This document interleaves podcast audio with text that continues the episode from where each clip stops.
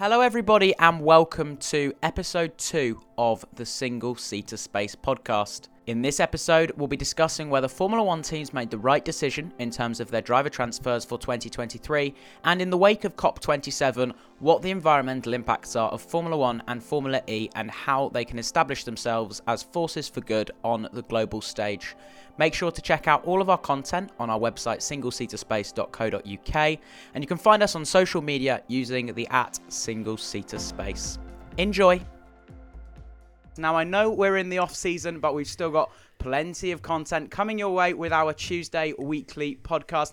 And on this one, we'll be talking about F1, Formula 2, and Formula E. So there's loads to dive our teeth into in these slightly shorter episodes during the off season, but we've still got lots to talk about. So we're going to dive straight in. We're looking at the 2023 Formula One driver changes. And we'll start, I guess, with Nyck de Vries. So, Dylan, Nyck de Vries to AlphaTauri, what do you think?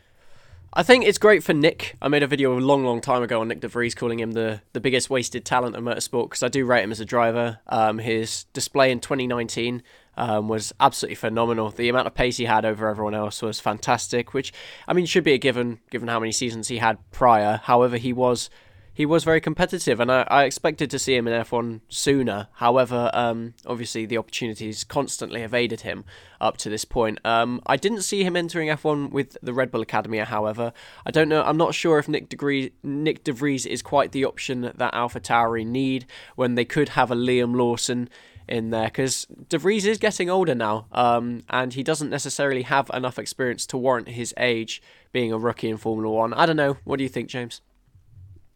I think the AlphaTauri announcement, I feel myself was extremely reactionary. I mean, he was thrown into the Williams, having tried out the Aston Martin, the Mercedes, like the McLaren, perhaps the Alpine in their mid-season test as well. So he was he was starting free trials all over the shop with different Formula One teams. He got thrown into the Williams at the Italian Grand Prix because Alex Albon had appendicitis, and he performs remarkably. I mean, he beat Nicholas Latifi in Formula 2 in 2019. He then turned up and beat him in his first weekend in Formula 1, scoring points, qualifying very well as well.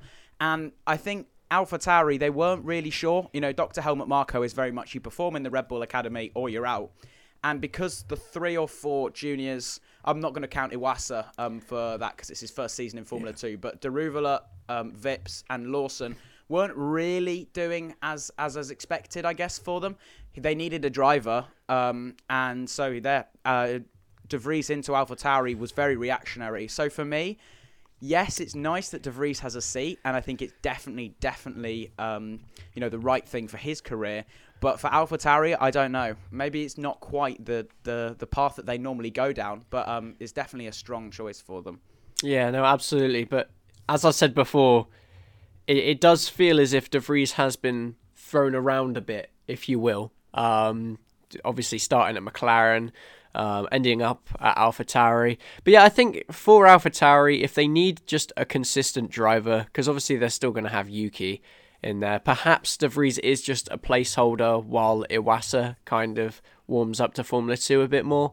Because um, I could imagine AlphaTauri having two Japanese drivers, two young Japanese drivers in there in the future. So I do feel quite sorry for De Vries in the sense that I do believe that he is a placeholder, um, but it is a chance in Formula 1. So can you really feel sorry for a guy who's got a confirmed seat? No, but I don't think he's there purely.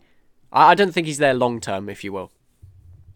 Yeah, I, I feel. I mean, it's almost a bit of a stopgap, isn't it? Mm. Um, but then again, it also comes down to how much longer does Dr. Helmut Marko give Yuki Tsunoda as well. Whilst his season in 2022 was much better, it wasn't sparkling. And with Red Bull, you know, they're very, very ruthless. We saw it with Kvyat, we saw it with Albon, so we even saw it with Gasly. Um, so you know it's how much patience does Dr. Helmut Marko have? And the other person that Dr. Helmut Marko was considering for that seat before he was snapped up in the summer's most exciting story was Oscar Piastri. So, Dylan, what do we think of Oscar Piastri to McLaren?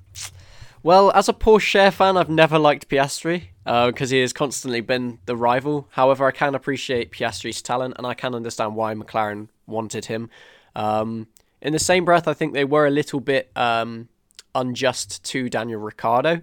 Uh, they didn't necessarily give him the most notice in the world before it all, and it was all a bit dodgy, uh, especially considering the fact that Piastri was also a part of the Alpine Academy, if you remember rightly. So that was that was all a bit of a weird series of events. However, Piastri is a quick driver, and I think he is the kind of driver that McLaren would want to see alongside Lando Norris because Lando Lando's an experienced driver now. It's easy to forget because he is still very young, but he is the experience that a team needs, if if you know what I mean.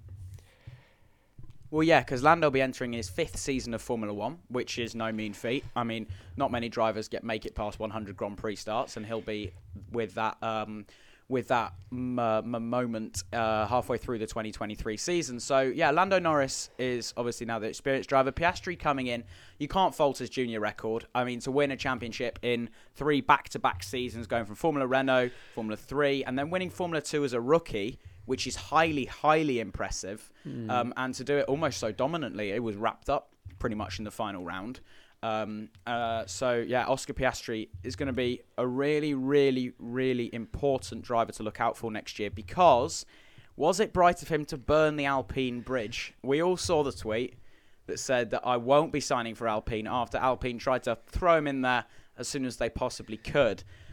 Do we think that was the right choice to burn that bridge? Um, do you think that could have been handled better from either party? What do we think? Well, given given Fernando's move to Aston, um, there there was kind of an opening at Alpine, if you will. I mean, I know Pierre Gasly's always been rumored to go to Alpine since the dawn of time, but I'm I, we we can't really predict too much about next season yet. But um, Alpine are looking in a better shape than McLaren in today's climate, so I think perhaps Piastri could have missed out on a golden opportunity to drive for a better team, but in the same breath, I also think that McLaren perhaps has more um, more going forward, uh, more promise in the future. And I'm, and I'm not just saying that because of my hat.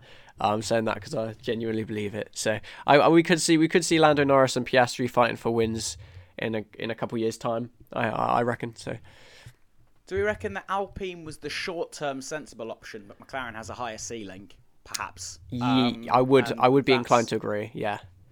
And that's kind of where the where the promise came from, and I, I think the the Alpine announcement of Piastri was the strangest thing. It was mm. done at two o'clock in the morning Australian time for another Australian driver on the grid. That felt a little bit suspicious. So when he came out with the tweet saying, uh, "I've been informed, like without my permission, Alpine released this," all hell broke loose in August, yeah. and um, and and it was very very exciting. And then the last one we're going to talk about, I guess, Nico Hulkenberg to Haas. He has had so many chances in Formula One. He's 35 years old now. What do we think? I don't want to say anything rude. I don't want to say anything mean, but Hulk.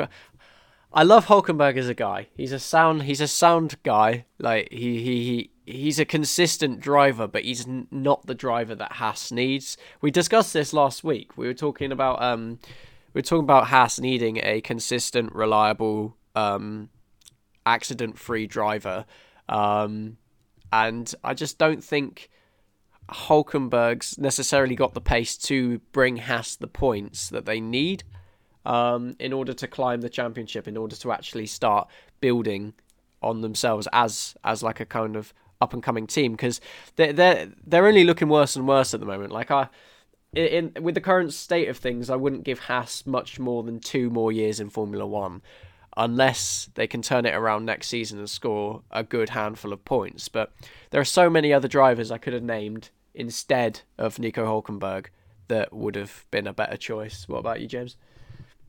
I want to disagree with you and say he was the best option that was available because for Haas, they've tried the Formula 2 champion and it hasn't worked at all. Um, they've brought back a, an experienced driver, and it's worked better without being amazing. I mean, Magnussen's been hot and cold, flash in the pan, but when the but when it's been good, it's been really, really good. So I'm gonna say it's the right choice, but then again, it's not a long term choice. Again, it's a stopgap. And you say that you might see Haas out. What do you think might replace them? Do you think Andretti perhaps? It's always been rumoured that Michael wants to get involved in Formula One, and the FIA are making it as hard as possible for him mm. to do so. Do we think Michael Andretti's a Formula One? Do we think a manufacturer takes over? We know our Audi are taking over Alfa Romeo in 2026.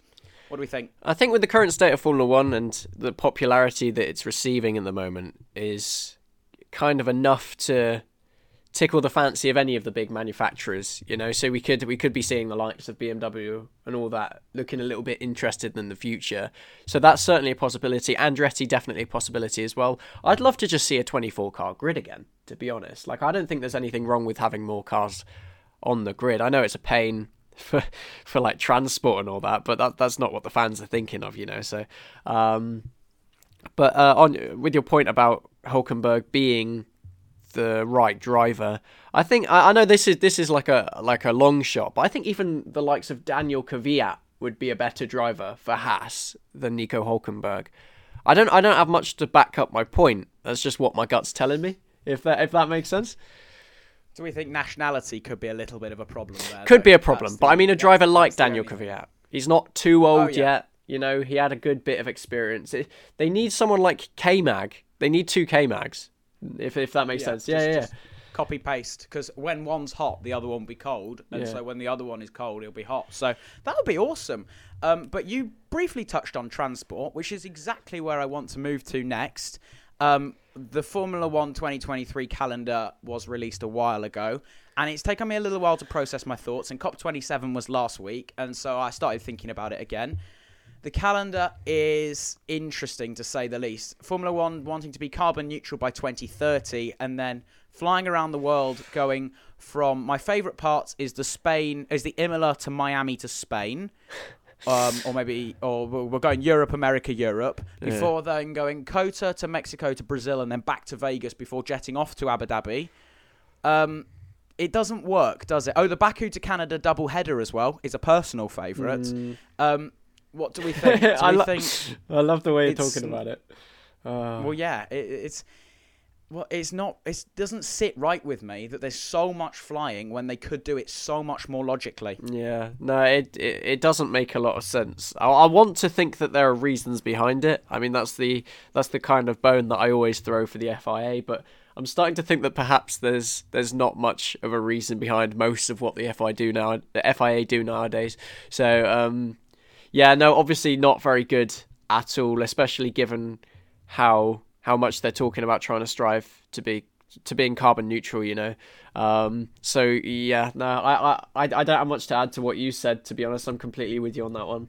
Um, yeah, I can understand it from a calendar standpoint. If it was like a like a Formula One kind of esports league, and you didn't have the transport and that, the kind of array of the tracks, like like the lineup of the tracks, does work in kind of a progression sense. Does that make any sense? Like, well, yeah, but bring back Brazil as the season finale.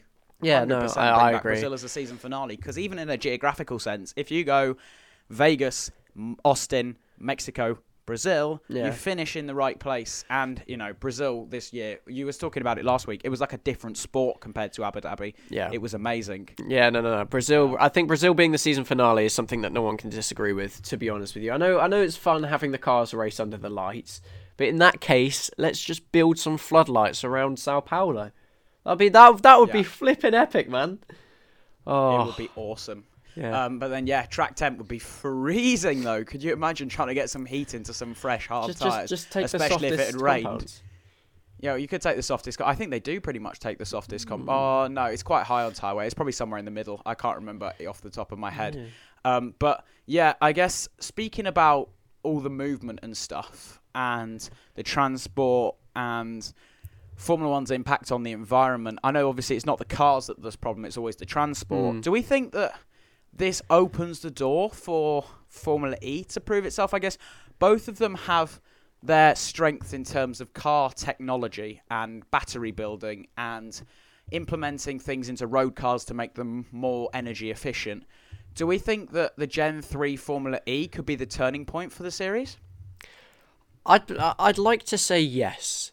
Uh, I haven't been the most avid watcher of Formula Formula E. I, I watched the first race, um, and I've watched a, a, good few from Gen Two, but I, I'm I just don't know. The atmosphere at the Grand Prix just doesn't seem good enough yet to warrant being b- viewed as better than Formula One. You know, I know Formula en- the, the, Formula One engines don't sound nearly as good as they used to, um, but they still still sound a damn lot better than the oh, uh, attack Yeah, yeah, kettles um, that we get in Formula E. You know, um, Yeah, I think it's the sound sometimes that puts people Yeah. off. And I want to say that it's almost how the series markets itself, I guess. Hmm. What does what does Formula E want to put in and get out? It's almost like how does IndyCar market itself? Because Yeah. you can't see IndyCar as American Formula 1 because they're so different. Yeah. So seeing Formula E as oh people people jokingly call it oh retirement home Formula Yeah. 1, but it shouldn't. If you try and market it as something completely different, that that could work. You know, maybe racing, um, carbon neutral racing around around some of the world's most famous streets. I mean, they're going to Cape Town this year, which is awesome. They're making use of uh, well, a, a slightly not quite disused, but an important but um, part of town that isn't really used so much. There's that massive World Cup football stadium that they're racing around, which hasn't been filled for years. Yeah. So that might help. Um, they race in Mexico, a bit like Formula One does. That brings in crowd. They race. I mean, the London race is is is well supported as well. So I guess it's just how the series markets itself. I feel like this year definitely could be a door opening, um, but we're gonna have to see. Yeah, especially with the faster cars and that. Like, I, I'm actually more inclined to watch it, but I also think the biggest selling point of Formula E is the fact that it's on when no other motorsport is. Um, which uh, again is the is the reason I'm more likely to watch it because there is simply nothing else on. So I think as a whole, Formula E is such an amazing concept, but it's an amazing concept that not enough people are getting behind yet, and it's because of the way that everything is run. It's not quite unique enough yet to be interesting enough for new fans. If that makes if that makes any sort of sense. Well, yeah, and it starts two months before Formula One does. Uh, On the 14th of January, I believe, is when we kick off for Formula E. Compared to the the 5th of March is race day for both IndyCar and Formula One. So we've got a double header, which of course we'll be covering on the Single Seater Space website and on this podcast. But we've still got weekly podcasts up until then, uh, and I think we've covered all the material that we want to talk through um, on this slightly shorter uh, podcast during the off season. It'll be every Tuesday, and you can catch up with all our articles on singleseaterspace.co.uk. Um, Dylan and I are making TikToks, so you can catch that at Single Seater Space. Instagram is Single Seater Space, and the Twitter is Single Seater underscore. Uh, that's all from us this time, and we'll see you next week. Bye.